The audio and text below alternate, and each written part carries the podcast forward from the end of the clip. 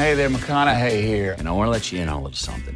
Master distiller Eddie Russell and I have created a new small batch bourbon, Wild Turkey Long Branch, refined with Texas mesquite charcoal for a smoky sweetness. It is my favorite bourbon on the planet. Wild Turkey Long Branch. Real bourbon, no apologies. Wild Turkey Long Branch, Kentucky Straight Bourbon Whiskey. 43% alcohol by volume. Campari America, New York, New York. Never compromise. Drink responsibly. Six-year-old June Robles of Tucson, Arizona, tells her father how she was kidnapped, chained in an iron box, and buried alive. The man's house? Mm-hmm. Well, why were you going to his house? Because you were there. Oh, I was supposed to be there, huh?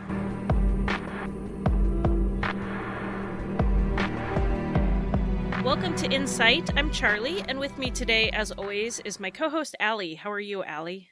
I'm doing well. Good. How are you? I'm good. I'm doing okay. It's we always record on the weekend, so it's always the end of the week, so I feel like I'm decompressing as we're revving up to record. So I always feel a lot of things while we're recording, but Um, just everyone, don't forget we will be at CrimeCon along with many other true crime podcasters in June in Indianapolis. And yes, I, I mean both of us. Allie is flying to the US to go to Indianapolis to meet everyone. I book my flights tomorrow. If you do go, use the coupon code Insightful20 for 20% off your ticket.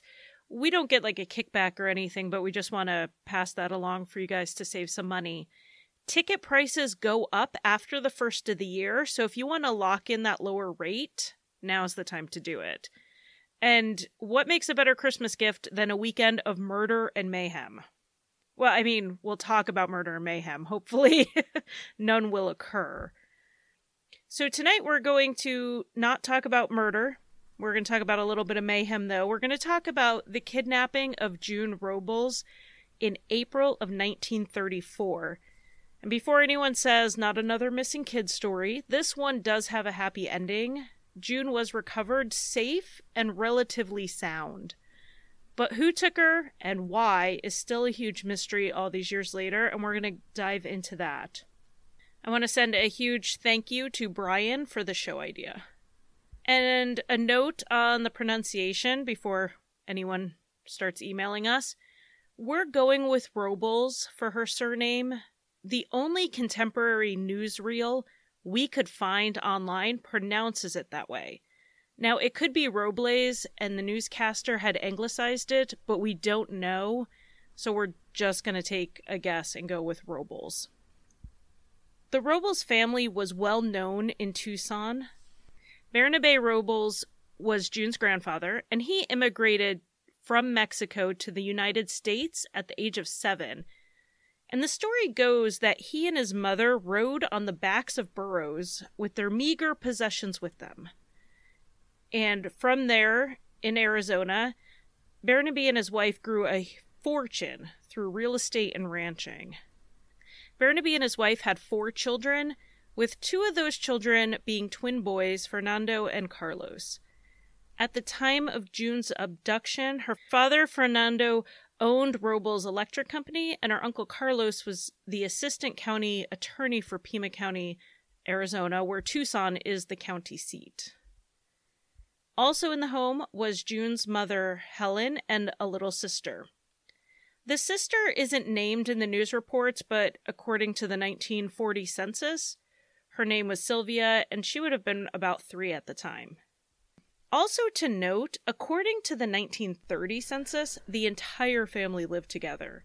So we're talking the grandparents, all four of their grown children, their daughter in law, June's mother, a teenage grandson, and the two little girls.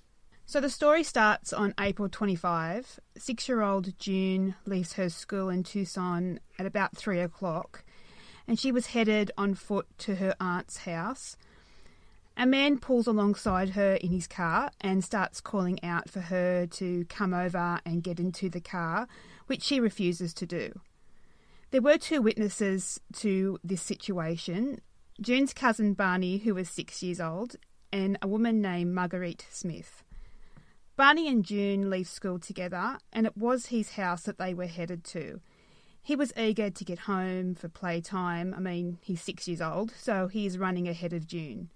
He looks over and sees a car that he describes as a little black car, smaller than Dad's, maybe a little Ford. And this car pulls over and calls out to June. In Barney's account, June goes over to the car and gets in. The other witness, Marguerite Smith, she was driving by after picking up her son from the same school. She sees a small beat up car with a man similar to who Barney saw, and she sees him calling June over to the car, telling her to get in. It's been reported that she notices that June seems a little bit unsure of what's going on, but it looks kind of like a dad trying to get his typically stubborn six year old into the car to go home. And thinking it was just that, Marguerite drives straight on. However, she does get a good look at the man, who she describes as wearing sunglasses and dirty clothes. She had the idea he was emaciated, as his clothes seemed like they were just hanging on him. And again, like what Barney saw, it is believed the car had been a Ford sedan in poor condition. About two hours later, a boy named Rosalio Estrada walked into the Robles Electric Company with a note for Fernando. The note was a demand for ransom. It demanded $15,000 and had what you would expect directions for delivery, a warning not to go to the police. Rosalio said the man paid him 25 cents to deliver the note.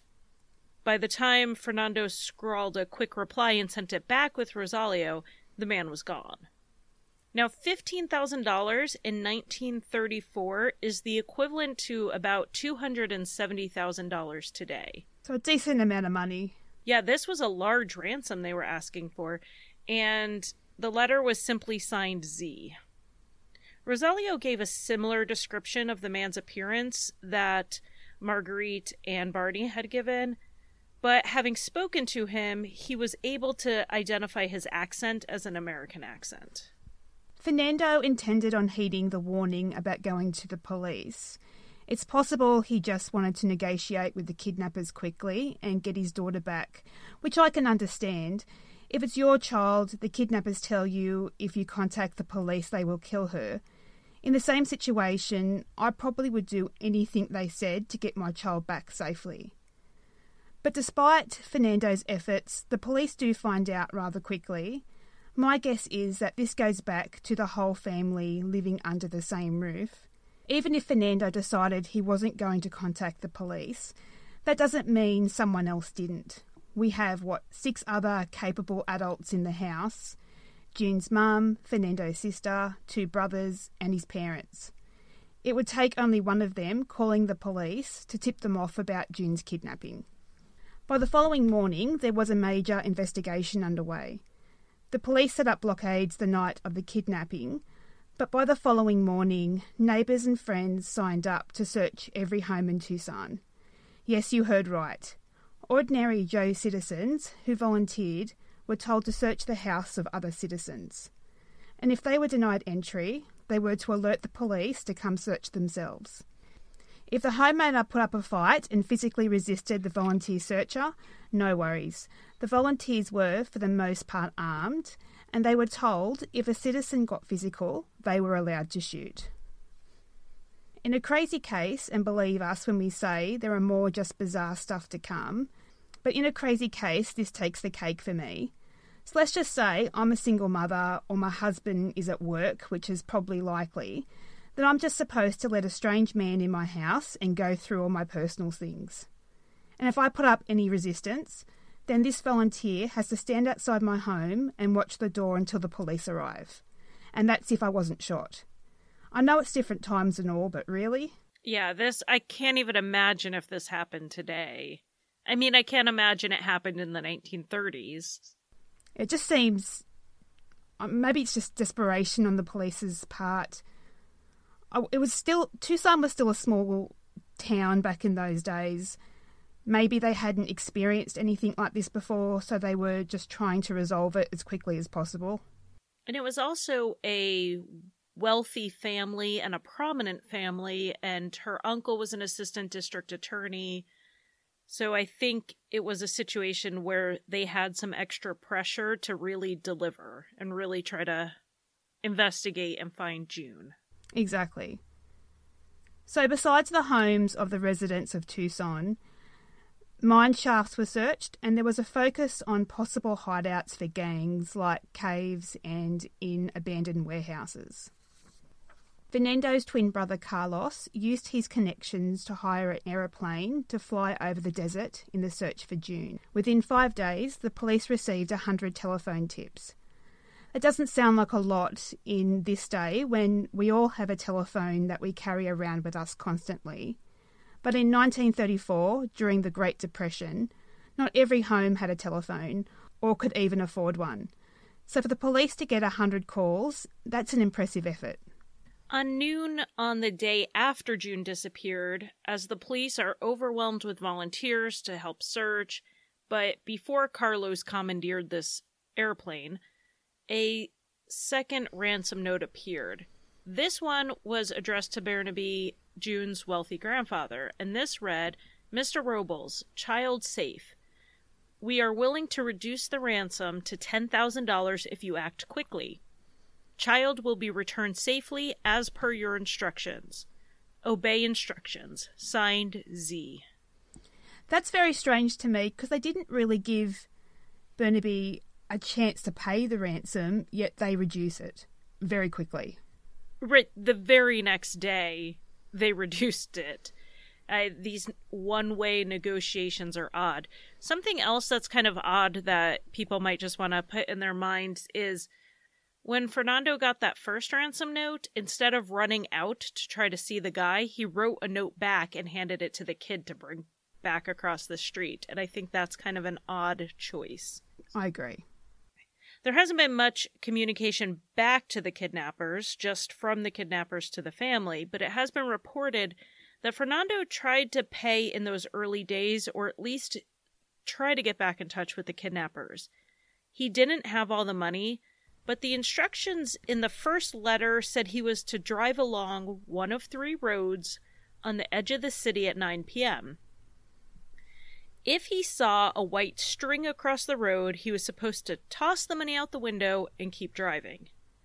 He did this for a few nights, but he never saw the string. And I don't know what he thought would happen if he only threw out some of the money, or if he was just hoping to leave a note to the kidnappers asking for more time to get the money, or what. The reports I read weren't terribly specific and didn't really get into what Fernando's goal was in following these instructions when he didn't have the ransom money. And regardless, he never saw the white string. It's possible the publicity spooked the kidnappers and they just assumed it would be the police showing up. As with any case like this, there were false sightings. The most widely reported one came from a woman named Eva Coleman. She owned a cafe about 75 miles from where June was last seen.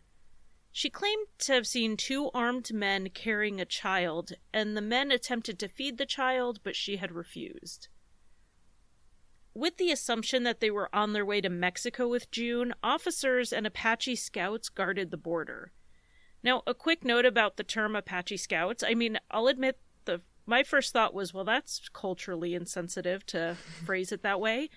But that's because I have virtually no knowledge of Southwest U.S. history. Apache Scouts were part of the United States Army Indian Scouts, who were the eyes and ears of the U.S. military in the Southwest, and they also acted as translators between the U.S. and Native populations.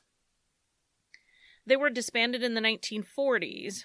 So, by Apache Scouts, I'm talking about that group and I'm not just lumping a diverse group of indigenous people together. So, you know, the army kind of did that for us. But it's not a culturally insensitive term, and now I know that. But regardless, this lead didn't go anywhere, and Eva Coleman was later arrested when it was discovered that she had made the whole thing up. Five days after June disappeared on April 30th, Fernando wrote and published a letter to the kidnappers. The family was desperate at this point. It had been five days. His letter said that he had called the police off and because their efforts had just not been successful. He asked the kidnappers to make contact with him again and to include both a piece of June's dress as proof of who they were and also June's answers to some personal questions to prove that she was still with them and that she was still alive. And the questions he asked were What do you do with your bunnies in the morning? What do you call corny? What is the name of Bettina's maid? And where is your little box with the key in it? It would be a week before they heard back, but before we get into that, we need to talk about Bernabe's visit to Mexico. So, between this plea to the kidnappers and when contact was made again, Bernabe tried to very quietly cross into Mexico. Now, it did not actually happen very quietly, and a lot of people heard about it, and it was rumored that he went over to Sonora to find her, that he had somehow had a lead that she was there. However, what he was really doing was consulting a psychic. Manuel Gamboa was a well known psychic in the area, and after consulting with the psychic, Bernabe said that he had hoped the insights would lead to June.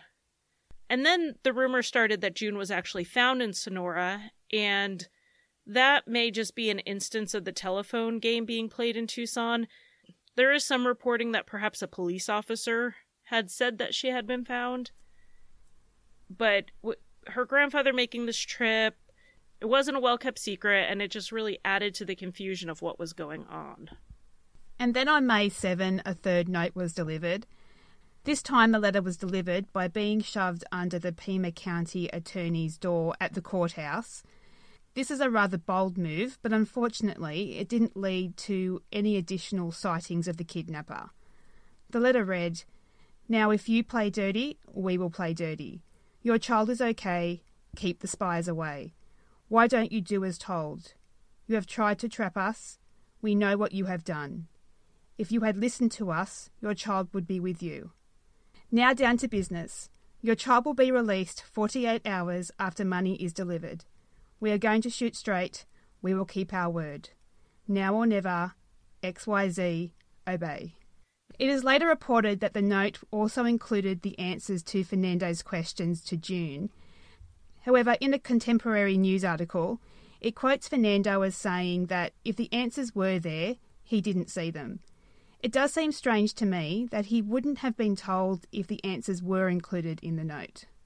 I guess with any case like this, what what's being reported now and what was being reported then conflict. On May 9th, a confession came in. An American man already in custody confessed to being involved in the abduction and he said that June was in Santa Cruz, which is in Sonora, Mexico, and that she was with a Mexican couple and an American man. Prior to his arrest, he had given the couple a letter to deliver with June to a relative of his, and the relative was supposed to return June to the family, specifically the grandfather, in exchange for the ransom. This story is so strange because it involves so many people and so many moving parts. It just gives them more opportunity to get caught. It's one of those confessions where it's such an elaborate story, how can he be making it up? But it doesn't really make a lot of sense as a story. You almost need a flow chart to keep track of everyone in this confession. There is just so many people. Right. I it took me a while to boil it down just to the bare minimum and to really even understand what he was what he even confessed to. Exactly. He gave the authorities an address as to where to find June. But when they got there, there was a couple there, but the man and the girl were gone if they had ever been there. Uh, the couple, of course, denied involvement, and the neighbors were not able to identify June as a girl that they had seen at the house. Some believe it was June and that and her abductor and they had cleared out and moved on by the time the confession was even given. And the relative who was supposed to receive the letter and bring June home was taken into custody, but they released him after they realized he had no idea what was going on. He didn't have any letter on him, he wasn't expecting a letter, he had no knowledge of June's abduction. June, the American man, and the letter were gone if they ever were there to begin with. So Fernando publishes another plea in the newspaper on May 11th. This time he informs the kidnappers that he cannot raise the entirety of the ransom, and he also cannot pay in the manner the kidnappers requested. So he asks the kidnappers to make further contact so that they could negotiate. And he also issued an open plea to law enforcement, the general public, and also the media to stop doing anything that would interfere with his handling of getting his daughter back. He wanted everyone out of the way and it just being him and the kidnappers dealing with each other. On May 14, a letter was delivered by mail postmarked from Chicago to the governor of Arizona.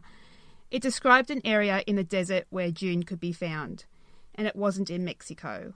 It said June was in the desert in Tucson. With all the false leads, I'm not sure why this lead was taken as seriously as it was, but her Uncle Carlos and his boss, County Attorney Clarence Houston, they went out with the law enforcement officers to search. The searchers weren't particularly expecting to find her alive because in this note there was a line that said, You will find the body covered with a load of cactus. And again, it was signed XYZ Obey like the previous letters. While searching, Houston tripped over a weird mound of sand and dirt. Brushing that away and moving some cactus out of the way, like the letter said, he saw what looked like a metal coffin and he shouted to Carlos, but then he decided to peek in the trapdoor to see if June's body was in there. He figured if she was dead, it would be better for him to just call the authorities and not let Carlos see that. But instead, he found June alive. She was crouched down as the cage was only about three and a half feet tall and she couldn't stand up completely. She was chained in there and by the ankle, and Houston told her that he couldn't reach the padlock for the leg iron, and she just asked him for the key and she could do it herself. So he handed her a generic key that he apparently had, and she was able to, quote, quick as a flash, unlock the lock. I also saw it written in a couple of articles that the key was near the top of the dugout. that would make more sense. And that, um, yeah, and that Houston fa- saw it and he handed it down to June. But again, old story, different variations. After she unlocked herself, she took a drink of orange juice from what she had down there, and then she let him pull her out. She didn't really recognize him at first because, I mean, it was her uncle's boss, even though she did know him. But then she saw her Uncle Carlos running toward her, and he said later that he had needles all over his legs because he ran for her without taking any mind of the cactus in his way, and he didn't even feel all the needles into his legs. He must have been just so overjoyed to see her and to see her alive. June's cage had a ceramic pot with a hole in the bottom for her to use the bathroom. There were air holes on the top of the cage, but if it had rained hard in those 19 days, it's very likely it would have filled with water. Rotten food was found down there, but also the orange juice that she drank right before being pulled up. So it is a little odd that the kidnappers would have sent down some fresh orange juice but left her with rotted food. So I don't really know what to make of that. And this cage was metal, so it was very hot in there. June said she spent the entire 19 days in that cage, and then the, the kidnappers only came four times with food and drink. But again, you know, she's six years old. She might not remember how many times they really came.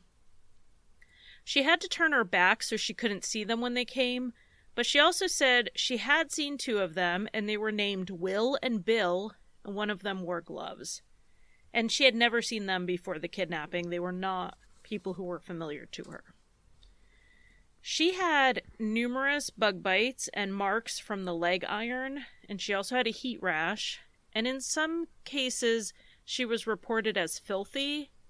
But Houston said in an article that he was actually surprised at how clean she was when she was rescued. it's inconsistent reporting, and we're we're used to that by now. And he did say that when he saw her, she seemed overly preoccupied with how she looked. She's fixed her dress up and fixed her hair up. Right, she straightened her hair out for Yeah. him, which is I don't know, kind of cute. it's it's kind of a little girl thing to do, I suppose. I wasn't that little girl. I would have been covered in dirt all the time and not cared. Something that I also found odd was that she went back to school the following day. If she was my daughter, I kind of would have kept her home for as long as I could. Yeah, she was um it it was kind of odd. She will play a bit of her interview later, but she really definitely sounded like she was wanting to just get back to school.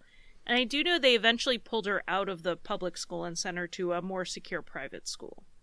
She does seem like a very independent, stubborn little girl, so if she wanted to go back to school, I don't think there would be any stopping her. Right. So June did give an interview a few days after her rescue, and we'll play the audio in a little bit. But in the audio, and you can also see the footage as well on our Facebook page, website, the usual places. But in this interview, and this is so bizarre, but June is sitting on her father's lap, and both her and her father are calmly relaying the details of the kidnapping and the time she was in the cage. It is one of the strangest press conference interview type things that I've ever seen. Not long after this, Bryan Foy, who was a filmmaker, came forward and offered Fernando $1,000 a week, which with inflation works out to be about 18,000 a week. And this was to appear in theatres around the country doing vaudeville and reenacting her kidnapping. Fernando was keen and a contract was drawn up. But while this was happening, another filmmaker, Sid Gorman, wanted to sign June for personal appearances too. In the end, nothing happened because the family decided to not put June on stage. I'm just shocked that her father even considered this. I mean, yes, it's a lot of money for those times, but really?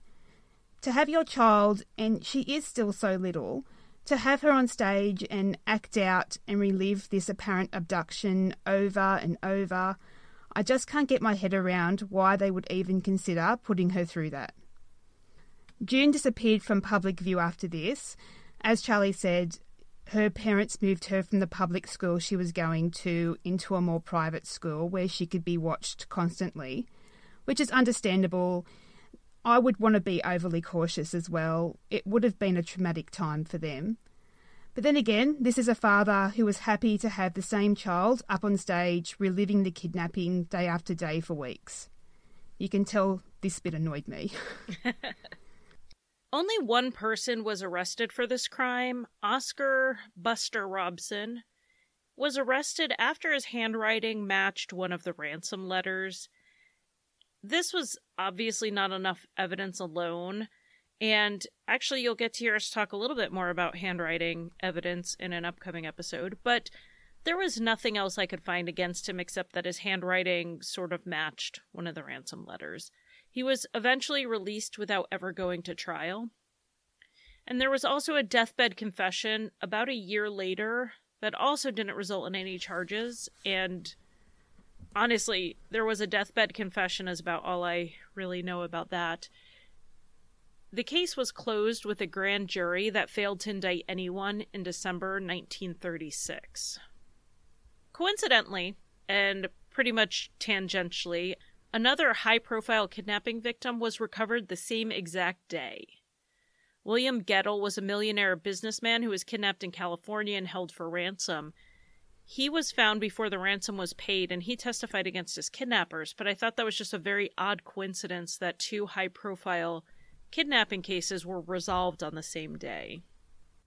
So June stayed in the Tucson area and she grew up, she got married, she had kids, led what seems to be a really normal life, and she died in 2014. So let's go ahead and jump into our theories on who and why. The first theory is that she was kidnapped because of her grandfather's business dealings. Burnaby was a rich man who many believed could afford such a high ransom. One of the ransom notes were sent directly to him, and if the confessor is to be believed, the kidnappers intended to bring June to Burnaby to collect the ransom from him. After June was returned, Burnaby clearly felt that he may have been the target or maybe a future target. He greatly decreased his travelling and stopped leaving the ranch after dark and overnight in the event he would be kidnapped next. Another theory is that Uncle Carlos was the target. He was an attorney in the area and prosecuted some high profile cases. In 1932, the vice president of the Southern Arizona Bank, Gordon Sawyer, was kidnapped at gunpoint from in front of his home around 11 p.m. as he returned home from a Masons meeting. A ransom of $60,000 was demanded for him, and the ransom note was sent directly to the bank. Sawyer was found alive, and his abductor, Cliff Adkins, was arrested, tried, and convicted of the crime he had been found hiding out in the mines, and it's it's known that he had some idea of the hiding places around Tucson and in the mountains. Cliff was given a life sentence, but he was paroled in less than 10 years. He was in jail at the time June was kidnapped and would have no idea that he was going to get out, get out so early. It's possible one of his accomplices decided to target Carlos's niece both as a way to get money, but also to get back at one of the men who put Cliff away for so long. Pretty much the only thing that would make you kind of lean this way is that someone did send a letter directly to his office. And I guess there's a possibility that it could have even been an inside job from within his office at the courthouse because then nobody nobody noticed who left the letter under the door so it could have been someone who would have blended in. So there's point. also the theory that someone at work had it in for him, and this was a way to get to him. Our next theory is that the Dillinger gang may be behind the kidnapping. And for those who don't know, the Dillinger gang were a gang of nine notorious bank robbers in that area during 1933 and 1934. They robbed more than a dozen banks during that short period of time. The Dillinger gang had been caught early in 1934 in Tucson, but John Dillinger had definitely left by the time June was taken. At some point in April, he had shaken the FBI trail on him, and it's not sure where he was between mid April and early July.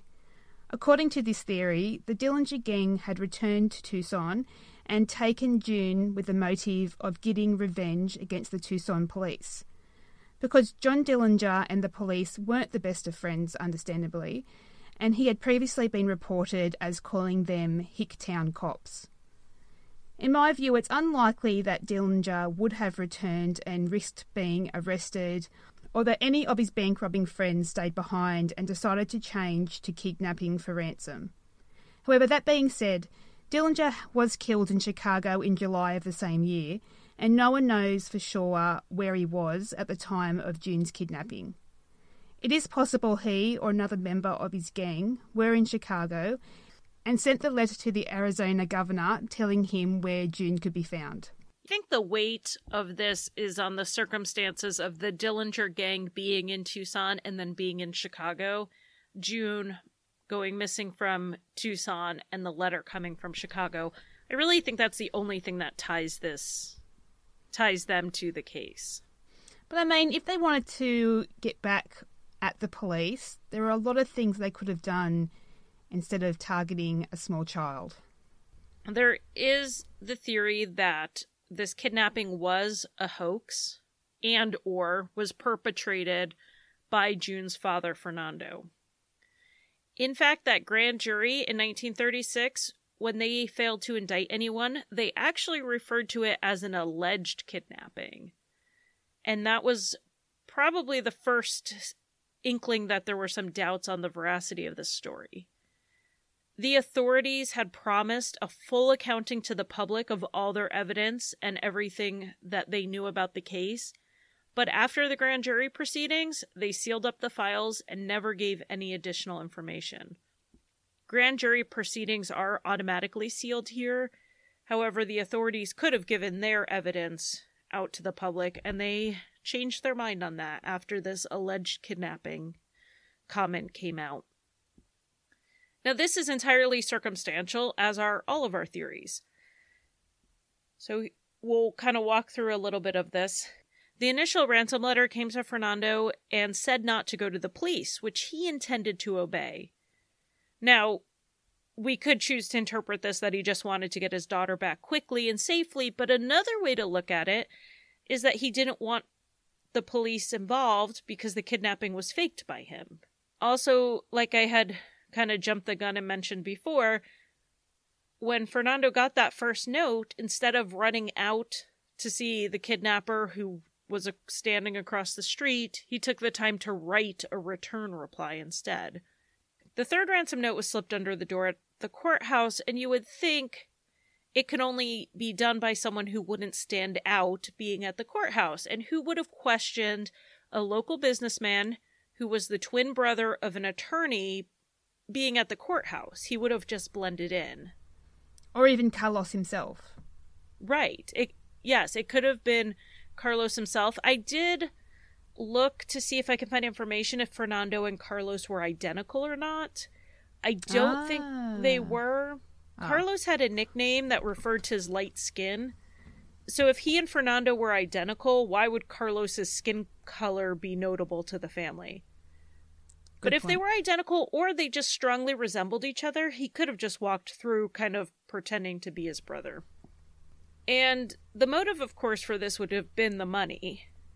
Fernando did not have the 15,000 to give to the kidnappers and he had to raise the money and I'm assuming he had to do that by tapping into his wealthy extended family. He could have promised the kidnapper a cut of the money and things got away from him when the police and the media got involved. He tried to call them off in those pleas to the newspaper, but they really weren't successful in getting the police to stand down. And like Allie said, after June came back, he kind of tried to cash in on her and on the the infamy of her case. June gave that interview just days after being found, and we're going to play that interview now.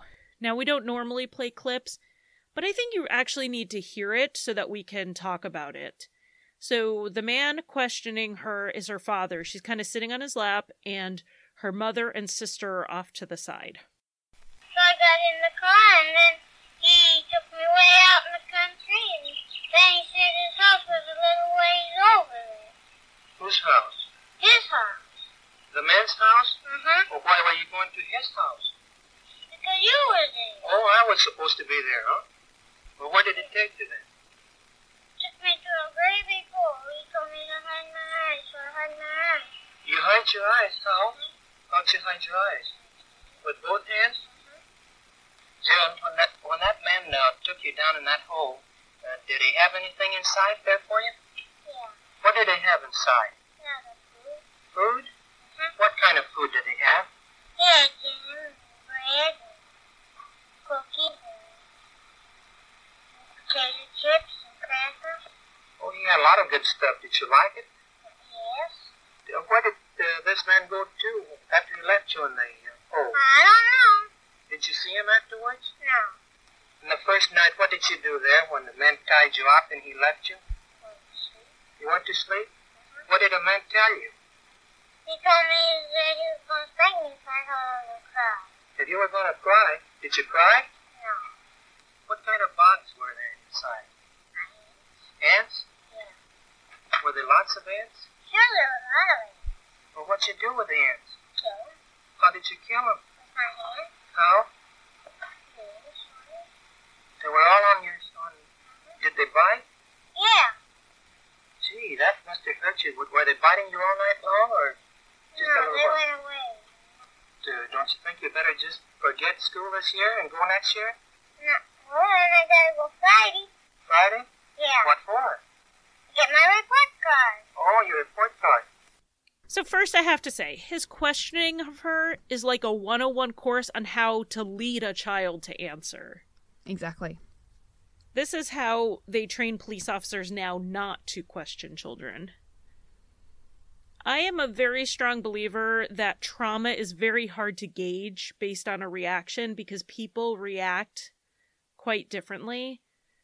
But I'm having a really hard time thinking that sounds anything like a girl who had just a few days been earlier been rescued from 19 days in an underground metal cage in the desert that she couldn't even stand up in. What were your thoughts on that, Allie? Well, just listening to that and thinking back, why did Fernando decide to not put June on stage? In the audio, in the interview, he can control to a certain point what she says, but if she's on stage, he loses all that control. He can't then lead her what to do, what to say, how to act. So that may have been why the contracts for the vaudeville stage show fell through. Because he, didn't want to be caught out with this faked kidnapping. That's a really good point. And let's go back to when her dad asks her, Why did he take you to his house? Do you guys remember her answer? Her answer was, Because you were there. And he very quickly says, Oh, so I was supposed to be there. Basically, saying that what she's really saying is that the man told her I'd be there, but I wasn't actually there. But what June actually said was, Because you were there. I, I don't know. I could read this either way. She obviously was found in the cage, and she had marks on her of being out in the heat. I mean, she had a heat rash on her face. But would she have really survived 19 days? I mean, a heat rash on the face is it doesn't take very long for a child to get a prickly rash. It doesn't take long at all. I mean, a day at the park when it's too hot, they can get a little bit of a heat rash. She looked like quite a fair child as well. Right. She wasn't dark skinned. And being in a metal cage, even just for several hours or a couple of maybe two or three days in the desert, I can see her getting a heat rash quite easily. And that's one of the reasons the grand jury did say that it was an alleged kidnapping because they didn't believe that June could have been in the desert for that long and survived. She said the kidnappers brought her food three or four times, maybe she was only under the ground for two or three days. Now, I'm not saying that's not something. That's. I'm just saying that would she have actually survived 19 days in that heat with rotten food around her? That she would have been hungry enough to eat, I'm sure, if they only came and brought her food four times. She was clearly in that cage and she had marks on her and she had bruises and she had a mark from the ankle thing, but for 19 days, I'm not entirely sure. And this is why I don't want to believe that it's a hoax. Because I don't care if she was in there for an hour. What parent would do that to their child for any reason, for any amount of money? Can't imagine leaving my child for any no. amount of money in a metal cage. And there is no guarantee that she would have been found I don't know. And then who sent the letter from Chicago anyway? I mean, that's kind of my sticking point here. Who somebody was in Chicago and sent that letter. But then you say then you say there's no guarantee she could have been found. We know Carlos was out there. If he was in on it, it could have been that if she wasn't found in X amount of time, then Carlos finds her. Yeah, I have to say, with the third note showing up under his boss's door and no one seeing someone suspicious in the courthouse. And also, what are the odds that two people she knew personally would have been the ones who found her? Exactly. That's really odd. I mean, she, her body's under cactus. It's the desert. There's cactus. And he just happened to trip over the one spot. It almost sounds staged, except that Carlos didn't act like someone who knew where his niece was. I mean, he commandeered a plane to look for her. I think it's a huge. It seems kind of suspicious that they're the ones who found her. I, I mean, I can't ignore that. But he also really played the part of a very, very concerned uncle. And I guess it's always possible that he was let in on the hoax later like he yeah. really thought she was kidnapped, and then Fernando said, "Look, dude, here's what happened. I need your help getting out of this mess. And this is the solution they had. However, with a metal cage in the desert, it had to have been premeditated by whoever did it. They didn't construct that overnight. So, do you have any final thoughts on the case of June Robles? Other than the fact that we probably pronounced every word in this episode incorrectly. Yeah, every time I say a word and then you say it slightly different, I'm sh- sitting here shaking my head. It's we'll just blame our accents. Dear audience, it's our accents. We can't help it. That's it. All right. Well, thank you for tuning in and listening to our episode this week. We are winding down for the year and we have some really exciting episodes planned for next year. I mean, for the rest of this year as well, but next year, I think we're getting really excited about some bigger ones that we're going to use our holiday time to work on. In the meantime, you can talk to us on Facebook. We have a Facebook page that you can like. Just look for Insight Podcast, but we also have a group and we discuss cases, podcasting, we discuss current cases that we're clearly not going to be covering. I update people on cases there. We have some really good discussions. So definitely go join that. Twitter at Insightful Pod. You can talk to me directly. You can talk to Allie on Instagram at InsightPod. We also have an email address, insightfulpod at gmail.com. We have a really great website with articles and some supplemental materials. I'm going to try really hard to get the timeline for this case put up there um, by the time this episode goes up, and that's insightpod.com. We also have a Patreon. I'm trying to get through everything. Okay, we have a Patreon. Um, just look for our Insight podcast. We put up a bonus mini episode every month as a thank you gift to our Patreon supporters. I know not everyone wants a mug or a sticker or more stuff for their house, but everybody wants a new episode, right? So we put up our episodes up there usually run about 20 to 30 minutes. They've been kind of getting longer. Have you noticed that, Allie? I've noticed that one. With the current one, is about half an hour. Right. So we they're they're starting to be less mini. So definitely check that out if you're interested in helping fund our podcast a bit. We really, really, really appreciate it. As always, rate, review, subscribe wherever you listen. That helps other people find us because it boosts us on the charts. And I think that's it. So we will see you guys next week.